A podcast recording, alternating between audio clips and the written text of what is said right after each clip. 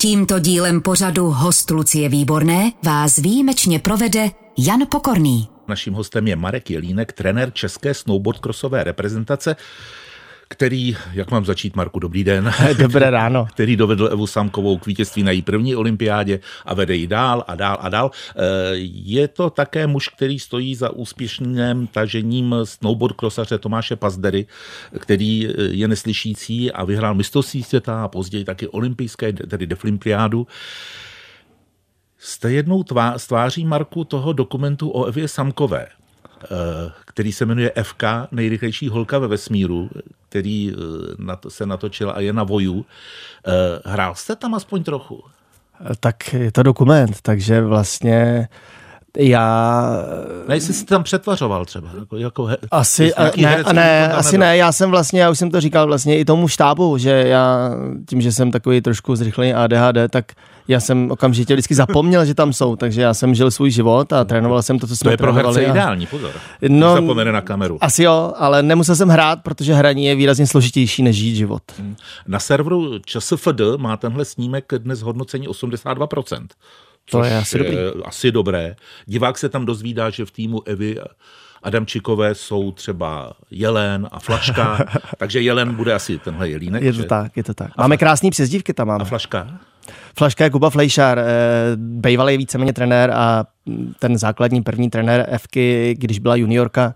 Eh, máme tam spoustu zajímavých dalších přezdívek. Tomáš, náš právě neslyšící, svěř, můj neslyšící svěřenec, ten má přezdívku Zvukač. Eh, zvukáč. A je s tím stotožněný a vlastně se tak představuje už teď, po těch 15 letech, co spolu trénujeme. A je tam spousta dalších super přezdívek. Je to, je to fajn. Marek Jelínek, trenér české snowboard crossové reprezentace, už jsme to říkali, stojí i za úspěchem snowboard crossaře Tomáše Pazdery, to je jedno mistrovství světa a dvě zlaté z olympiády neslyšících. Marku, je absence sluchu velký handicap při jízdě? Eh, já si myslím, že až tolik ne. Tomáš to vidí jinak, ale já hmm. na tom pohybovém projevu si myslím, že není. Samozřejmě ten vestibulární systém je propojen se sluchem, ale zjistili jsme časem, že Tomáš, když má úplně odepnuté naslouchátko, což na závodech musí mít povinně, na těch závodech dokonce, co na slouchátko hmm. třeba nenosí celý týden, tak vlastně jezdí poměrně dobře a tím, že ho nic neruší, tak já mám pocit, že bez toho naslouchátka jezdí i trošku líp. A neslyší ten sníh? Nebo je sníh slyšet? Je sníh slyšet, eh, určitě. Já jako snowboardista i lyžař, a ty to můžeš asi potvrdit. Jako eh, snowboardista? Využíváme toho, že ho slyšíme, ale Tomáš se samozřejmě to naučil fungovat jinak, víc to cítí v těch nohách, oni jsou zase citliví trošku jinak neslyšící a, a jezdí skvěle a je to jeden z mých jakoby nejoblíbenějších svěřenců v tom, jak se zlepšuje a jak vnímá ten sníh a to ježdění. My rekreační snowboardisté jezdíme v takových plandavých oblecích a máme tu helmu, což je vzhledem k věku velmi ohleduplné. Pak, když tu helmu sundáme, tak už je to jiné. Ale v čem se jezdí ty světové poháry? To jsou nějaké speciální kombinézy? Tam tak ten snowboard to samozřejmě je, jezdíme na čas. Takže ano. postupem let, a byl to velký boj teda se svěřenci, s mými svěřenci a nejenom s nimi, se to oblečení stává víc a víc aerodynamickým a teď už jsou to neúplně uplé, v pravidlech je dokonce, že tam musí být takzvané wrinkles, jako, mm-hmm. jako vlnky nebo prostě volný trošku, ale jsou to klasické stretchové věci, které teda musí být eh, díky pravidlům oddělený, nemůže to být kombineza, musí být dvě části, ale už je to docela hodně na těle a už to trošku víc připomíná klasický sport, který se jezdí na rychlost. Marku, jaký je teď největší hit ve snowboard crossu, co se týká vybavení? Tak eh, ten sport eh, není tak velký, aby se dělali vyloženě nějaký speciální věci pro snowboard cross. Máme samozřejmě speciální prkna, to je asi to nejlehčí, co se dá vyrobit eh, a udělat. My si necháváme některý dělat svoje tady v Čechách, některý na základě našich požadavků nám vyrábí ve Švýcarsku ale vázání a ve finále i boty jsou vlastně klasický, velmi tvrdý boty a velmi tvrdý vázání, který si používá na freestyle, takže my hlavně pracujeme s těmi prkny a myslím si, že ten hlavní pokrok, ten největší posun už eh, proběhl a teď už se hladějí niance. Spíš si každý člověk ladí prkno podle sebe. Přeskočíme ty začátky snowboardingu, které byly v Americe, tam se jezdilo na něčem takovém zvláštním, z čeho se potom vyvinul ten snowboard. Když se podíváme na začátky snowboardingu eh, v tehdejším Československu, tak první prkna se jmenovaly Váša podle jejich výrobce. Měl jsi takové? Neměl, neměl. Já jsem se k snowboardingu, protože jsme byli brutálně lyžařská rodina, tak jsem se k snowboardingu dostal až vlastně na vysoké škole, když mi tatínek koupil snowboard, český snowboard, hmm. ale byl to růk. A já jsem začal rovnou na už trošku lepším snowboardu, který už umožňoval nějaký zatáčení a já jsem se do toho hned zamiloval, protože tenkrát byly rovný lyže, jak jsme si povídali. Nebyl carving, ale ten snowboard tenkrát umožňoval ten carving a ten zážitek toho zatížení na hraně a hmm. pěkný vykorený zatáčky byl já musí že stál, bylo to skvělý. Pomůže pro začátky snowboardistům, když předtím jezdili třeba na skateboardu? Myslím si, že určitě. My i v rámci tréninku vlastně využíváme longboard, což je trošku hmm. větší skateboard, který trošku líp jezdí po asfaltu. A e, kombinovat e, ty začátky právě s tréninkem na longboardu, jak po rovině, tak v tratích, je určitě žádoucí a moje děti začaly nejdřív, moje, myslím, vlastní děti, nejdřív na longboardu a potom ten přenos na ten snowboard byl poměrně plynulý a jednoduchý, takže určitě ano. Kolikrát se Marek Jelínek s dětmi dostane na hory? Kdykoliv chce? Kdykoliv chci, samozřejmě ne, tak Kovářovic Kobila chodí bosa, já se dostanu přes Vánoce nebo přes Silvestra potažmo do Pece na Český hory, kde to v posledních letech sněhově není úplně nejlepší, ale je to spíš o tom duchu a o té partě, protože jezdíme s kamarádama. A teď jsem byl teda, přiznám, poprvé po těch, mm, mám dceru, který je 13 a syna, který, je 16, který mu je 16, po těch letech s mojí dcerou na dva dny v Alpách. Teda no. A děti lyžují nebo mají prkno? Děti jezdí na obojím, začínali na lyžích, což teda doporučuji, protože to je jednodušší hmm. než prkno. A já jsem je vůbec do toho prkna netlačil. Oni měli takový trošku despekt k tomu prknu, protože ho zažívali skrze moje povolání hodně doma a vlastně měli k němu, nechci říct odpor, ale prostě ten snowboard jim trošku bral tatínka. Ale teď jezdějí oba i na prkně a musím říct, že protože je učím vlastně úplně od začátku a nebyly tam žádné takové ty naučené chyby, které bych musel přeučovat, tak vlastně jezdí úplně skvěle a já jsem úplně překvapený, jak se dá i jezdit skvěle, když to dítě máte vlastně v péči úplně od začátku, což se nám většinou jako trenérům hmm. nedaří. Marku, když ti Eva řekla, že půjde do Stardance, skákal si radostí? Tak eh, tyhle ty Stardance, který FK absolvovala, to už byly třetí Stardance, který chtěla absolvovat. Eh, jednou si myslím, že už to měla i dohodlý. A to jsem jí nechci říct vymluvil, spíš zakázal, protože když přijde za váma svěřenkyně před olympijskými hrami, že by chtěla prostě tančit tímto hmm. způsobem, hmm. tak jako trenér samozřejmě může říct jenom ne. A podařilo se mi dvakrát přesvědčit, že to nejde a teď Evka za mnou přišla s tím, že se neptá, že už je velká holka a že bude ve Stardance tak na to už mi ne, nestačilo říct než ano a pak hledat uh, ty pozitiva na tom, uh, abych byl samozřejmě hmm. i já jako šťastný a spokojený s tím, že nebude jezdit, tak jsem si musel najít ty pozitiva, našel jsem je tam a teď je vidět při tom návratu, že to nějaký pozitiva mělo a že to vlastně bylo super. No ten návrat byl famózní, čekal si to? Čekal, no. Fakt? Čekal, já jsem vlastně i lidem, eh, myslím, že eh, Jirka Kejval říkal, ty jsi mi říkal předtím, že vyhraje ten první závod. Říkám, no nevím, jestli jsem to říkal. Jo, říkal jsi to. Já jsem nečekal, že to vyhraje, ale věděl jsem, že v dobré fyzické formě, že nestratila sílu, rychlost a naučila se strašně věcí a takový trénink obratnosti, který hmm. absolvovala ve 30 letech, já bych ji nikdy nedonutil dělat. Jo. Takže ji nutili jiný za mě a rozvinula kompetence, které byly potřeba rozvinout a je na tom teď vlastně i díky tomu zase o trošku líp než předtím. V těch odhadech, prognozách neseknul ty si se trochu v tom filmu, kde je samozřejmě i pasáž o tom eh, komplikovaném zranění Evy, když si říkal, upřímně, já si myslím, že už eh, se nevrátí. Tak seknul a to je super. Zaplať pambu. Eh, zaplať pambu. Já jsem, to nebyl jako jenom můj názor, já jsem to konzultoval s ortopedy, tam byl určitý, určité období, kdy FK měla opravdu takový jako plato v tom, že ten vývoj, ten rozvoj do toho pozitivna nebyl hmm. velký. Tam byly tři, čtyři měsíce před vyndáním těch šroubů, kdy vlastně ta hybnost v tom jednom kotníku se vůbec nezlepšovala. A i Pavel Kolář a vlastně další lidé říkali, že je možný, že už prostě se to jako nezlepší. A čekalo se na to vyndání těch šroubů. A tam nastal takový trošku bod zlomu, celý se to rozhejbalo a já jsem strašně rád, že jsem se seknul. On když začne v kotníku bod zlomu, tak to zní zlověstně, ale tady víme, co tím myslíš. Eh, v čem je Eva jako svěřenkyně komplikovaná pro trenéra? Tak eh, já jsem muž a ona je žena to už z toho trošku jako vyplývá těm ženám, já teda nevím jak ostatní muži, ale rozumím trošku méně než asi té mužské duši, ale snažím se, jsem učitel, trénuju a učím hmm. skoro, no vlastně 30 let, to je strašné. A a zároveň, zároveň si kaskader ještě. Ano, jsem kaskader, což se myslím, že se trošku hodí. hodí. A komplikovaná, no tak je to osobnost. Samozřejmě vy chcete, aby člověk byl osobnost, byl nějakým způsobem sebevědomý, měl svůj názor a snažil se ho prosazovat, protože jinak nebude nejlepší na světě. Hmm. Jo? Nemůžete chtít trénovat ovečku nebo člověka, který vás na slovo poslouchá, ale současně jako trenér, který si myslíte, že něco o tom ví, tak chcete, aby vás poslouchal.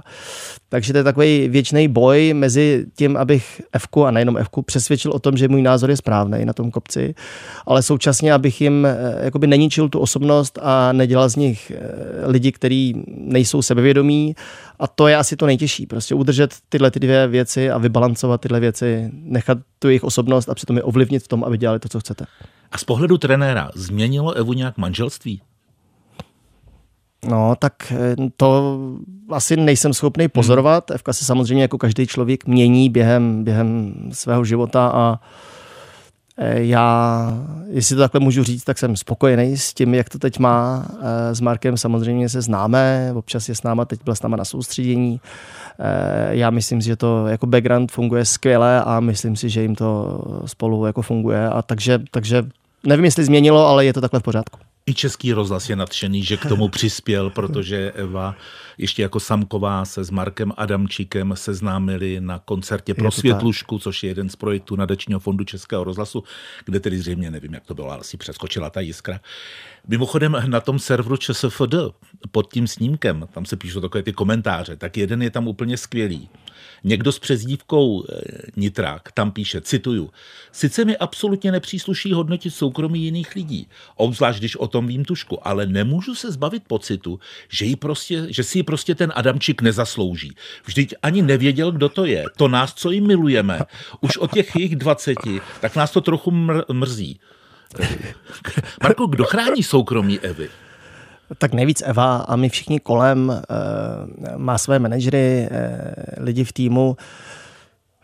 Tak eh, asi kdo viděl ten dokument, anebo hmm. možná i lidi, kteří ho neviděli, tak eh, opravdu to narušení toho soukromí pro člověka, který se stane takhle jako veřejnou celebritou, je strašně velký a strašně těžký. A ne, my to se tam snažíme... je ta pasáž po vítězství eh, na olympiádě v Soči, tak je potom ty dny musely být pekelné. A my se snažíme trošku to filtrovat. Něco je samozřejmě na FC, tato zvládá taky, ale je to všichni lidi kolem ní, kteří se starají o PR a vlastně jsou v týmu, tak se snaží nějak tomu trošku napomoc, ale největší břemeno je vždycky na FC. Co ona znamená pro světový snowboard cross? Co mu dala? Dává? Tak eh, ty holky se vždycky trošku jako vezly za těma klukama. Jo? V té technice, uh. i v tom vlastně, jak jsou jakoby celebrity známí a tak dále. FK do toho ženského snowboardingu přinesla trošku víc tu, ten mužský element, co se týče techniky a toho vlastně dobrého provádění těch eh, prvků při přejíždění překážek. A já myslím, že tam vnesla trošku i takového toho uvolnění a trošku té, hmm. té radosti, protože ty holky bejvaly a někteří jsou doteďka takový zaťatý a jako ono to možná souvisí i s tím sportem, ale FK je na startu poměrně veselá, taková uvolněná a myslím, že tu atmosféru to tam prostě zlepšuje. Posloucháte podcast Host Lucie Výborné. Marek Jelínek snowboard crossový trenér. Eh, když Eva získala svoji první zlatou medaili na olympiádě, tak eh, nastal takový ten boom, jako když vyhrála Martina Sáblíková, který slibovali halu, které slibovali halu. Eh, I té Evě a tobě se taky slibovalo, že tady vyrostou snowboard crossové tratě. Teď se ti nechce odpovídat, nebo? No, tak proběhly tady určitý náznaky slibů, že by se tady třeba mohla postavit hala, jako jinde v Evropě hmm. a v jiných státech, který třeba ani nemají takovou tradici.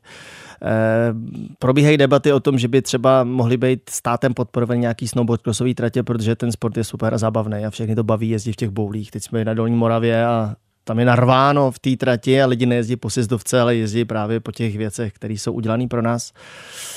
No, zatím to nepo, nevyšlo, nepovedlo se a já nikdy nepřestanu se snažit o to, aby to dopadlo, protože by to bylo super nejenom pro náš sport, ale myslím si, že pro veřejnost, protože to je opravdu sport, který je fajn. A nejenom na prkně, ale i na lyžích. Vlastně máme hmm. stejnou trať, což je super výhoda.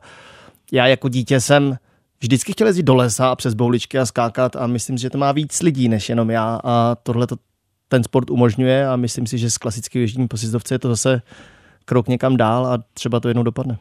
Kde je tedy nějaká snowboard crossová dráha? Kam si můžu jít já jako amatér zajezdit? Kam mě pustí? Já myslím, že teď právě jenom na té Dolní Moravě. Jenom je super, hmm. protože tam se pořádají závody Evropského poháru. Příští rok bude první svěťák, když to dobře dopadne a budou sněhové podmínky, které eh, jsou pro to potřeba.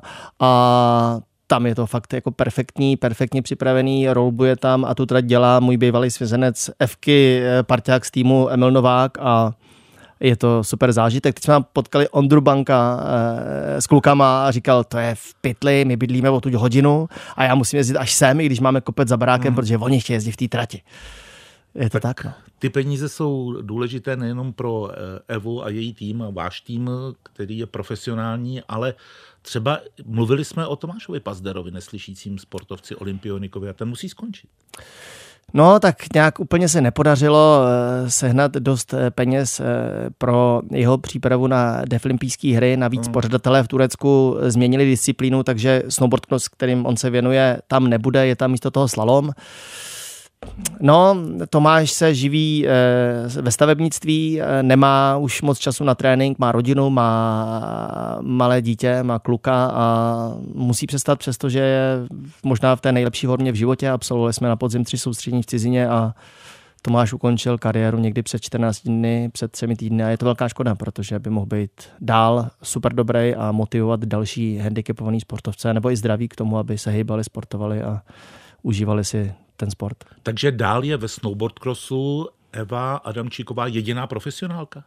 Nebo jediná? Eh, ano, eh, plnoprofesionálka, to znamená eh, jezdí za výplatu, pracuje, má to jako svoji práci, je bohužel Evka jediná, další kluci a holky v týmu mají díky bohu, díky Dukle aspoň částečné úvazky, ale pro sport, kdy většinu roku trávíte v cizině a máte za sebou vystudovanou vysokou školu, tak nebýt profesionálem je vlastně nepřekonatelná překážka a pokud se nám nepodaří ty kluky zprofesionalizovat, tak si vůbec nedovedu představit, jak budu jezdit dál, když jim je 24, 25, 26 a chtějí třeba zakládat rodiny, tak nevím, já bych nedokázal dělat to, co teď dělám, kdybych za to měl čtvrtinový plat. Hmm.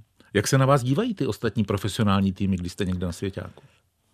Tak oni, my jsme vlastně poslední tým eh, z, z bývalého východního bloku. Dřív závodili Slováci, Poláci, Maďaři, Slovinci a tak hmm. dále. Zbyli jsme jenom my Češi, protože jsme takový nějaký urputnější a takový zoufalci. A já myslím, že nás spíš jako obdivují. Vědí, že to nemáme úplně jednoduchý, občas nám i třeba nějakým způsobem pomůžou, že můžeme trénovat v jejich tratích. Eh, myslím si, že nás nepřezírají, protože ty výsledky tam máme vlastně už 18 let nebo 20 let, skoro máme výsledky, které jako jsou fajn a, a myslím si, že na nás nekoukají jako na nějaký povol z východu, ale myslím si, že jsme tam docela fajn parta. Tak hlavně, že máte výsledky, když už nemáte tu halu. Marku, mění se nějak pravidla snowboard crossu toho vrcholového? Eh, mění se, mění se. Snaží se organizátoři i my a pořadatelé, aby ten sport byl co nejbezpečnější a aby ty pravidla byly co nejobjektivnější, ale ne vždy se to daří. Hmm. Vývoj to nějaký má, není to úplně jako sport, který by byl už jako definitivně hotový, ale nejsou to žádný velký kroky. Je to třeba co se týče oblečení, eh, je to co se týče vlastně teď hmm nejenom pro snowboardisty, ale ty vosky jsou velký, velký téma, tak tam to je velká změna, ale... Co to znamená, když nesedne máza? No tak když nesedne máza, tak eh, hlavně já, nejenom z času, ale i zrakem vidím, že ostatním jezdcům to jede trošku líp než těm našim. Mm, já ty jezdce samozřejmě mám nakoukaný hmm. neuvěřitelným způsobem, koukám na ně pořád, takže víc než na své děti a svou ženu.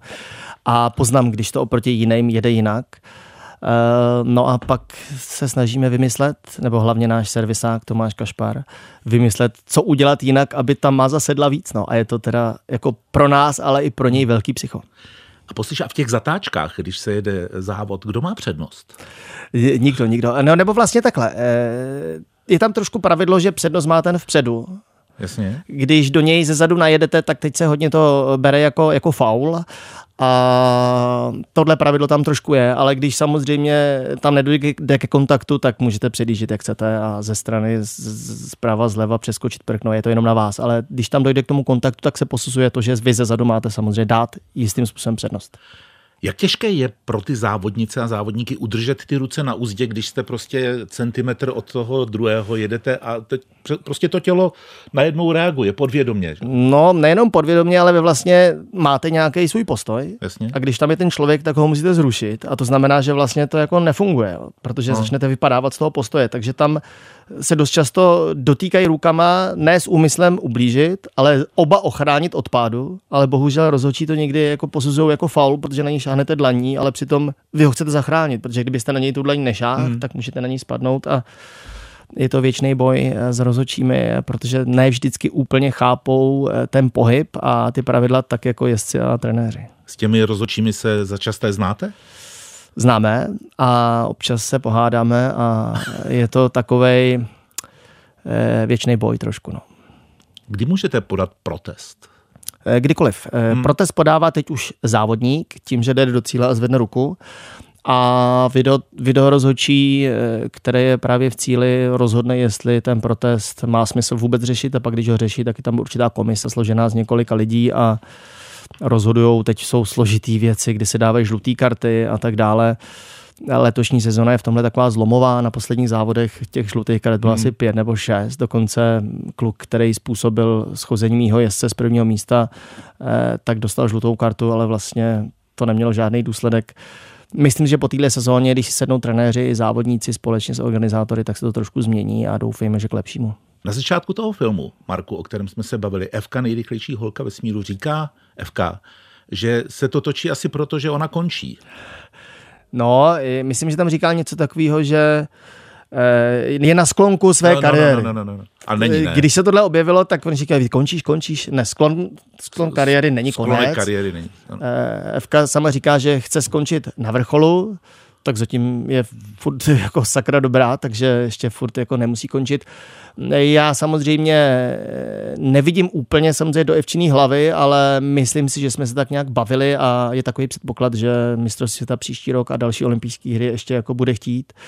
Byla by to podle mě i škoda jako do toho nejít, protože je jako opravdu eh, extrémně dobrá a já se na tu spolupráci těším. Eh, myslím si, že kdyby nedošlo k tomu zranění, kterému došlo před hmm. minulými olympijskými hrami, tak by možná už teď nejezdila. Takže i tohle se snažím brát pozitivně, protože jí to vlastně prodloužilo kariéru a tu spolupráci, která není vždycky úplně jednoduchá, ale ve finále je fajn. Jako je, to, je to super samozřejmě trénovat jednoho z nejlepších lidí na světě. Marek Jelínek eh, říká v tom eh, snímku nebo někde jinde, že začínal jako podržtaška. A je to tak, no. S Michalem Novotným. Dobře, ale není moc věcí v tom vrcholovém snowboard crossu, které by si nevymyslel ty. Práce s těžištěm a podobně.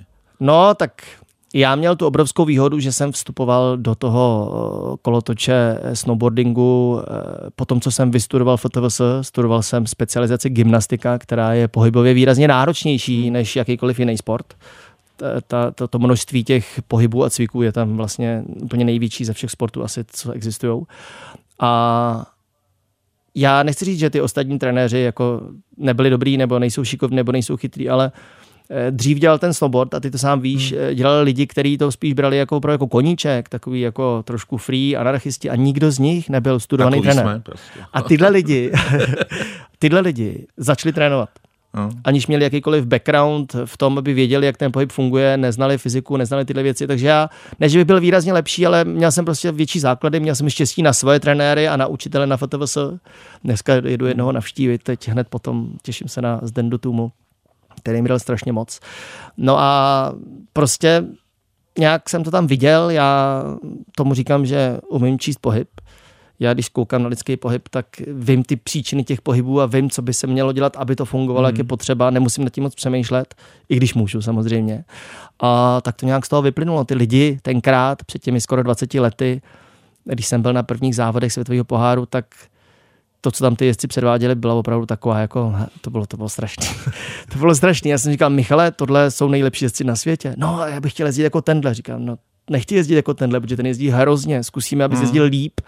No a povedlo se nám to a Michal po naší dvouletý spolupráce, myslím, že hned po olympijských hrách v Turíně, kde bohužel upadl a nevyhrál, tak vyhrál si to i pohár, jak první kvaldu, druhou kvaldu, tak všechny jízdy a stal se tím nejlepším městem na světě, protože dokázal docela slušně aplikovat ty věci, které jsem mu doporučoval a, a ten snowboarding se od té doby začal strašně rozvíjet, lidi ho začali hmm. sledovat, začali se ho natáčet a já nechci říct, že jsem ty věci vymyslel všechny, ale co si pamatuju, tak jsem nepřišel na jednu a to byl odraz zpatky, který teď hodně používáme, jinak jsem tomu asi něco dal. No. I to taktizování na startu.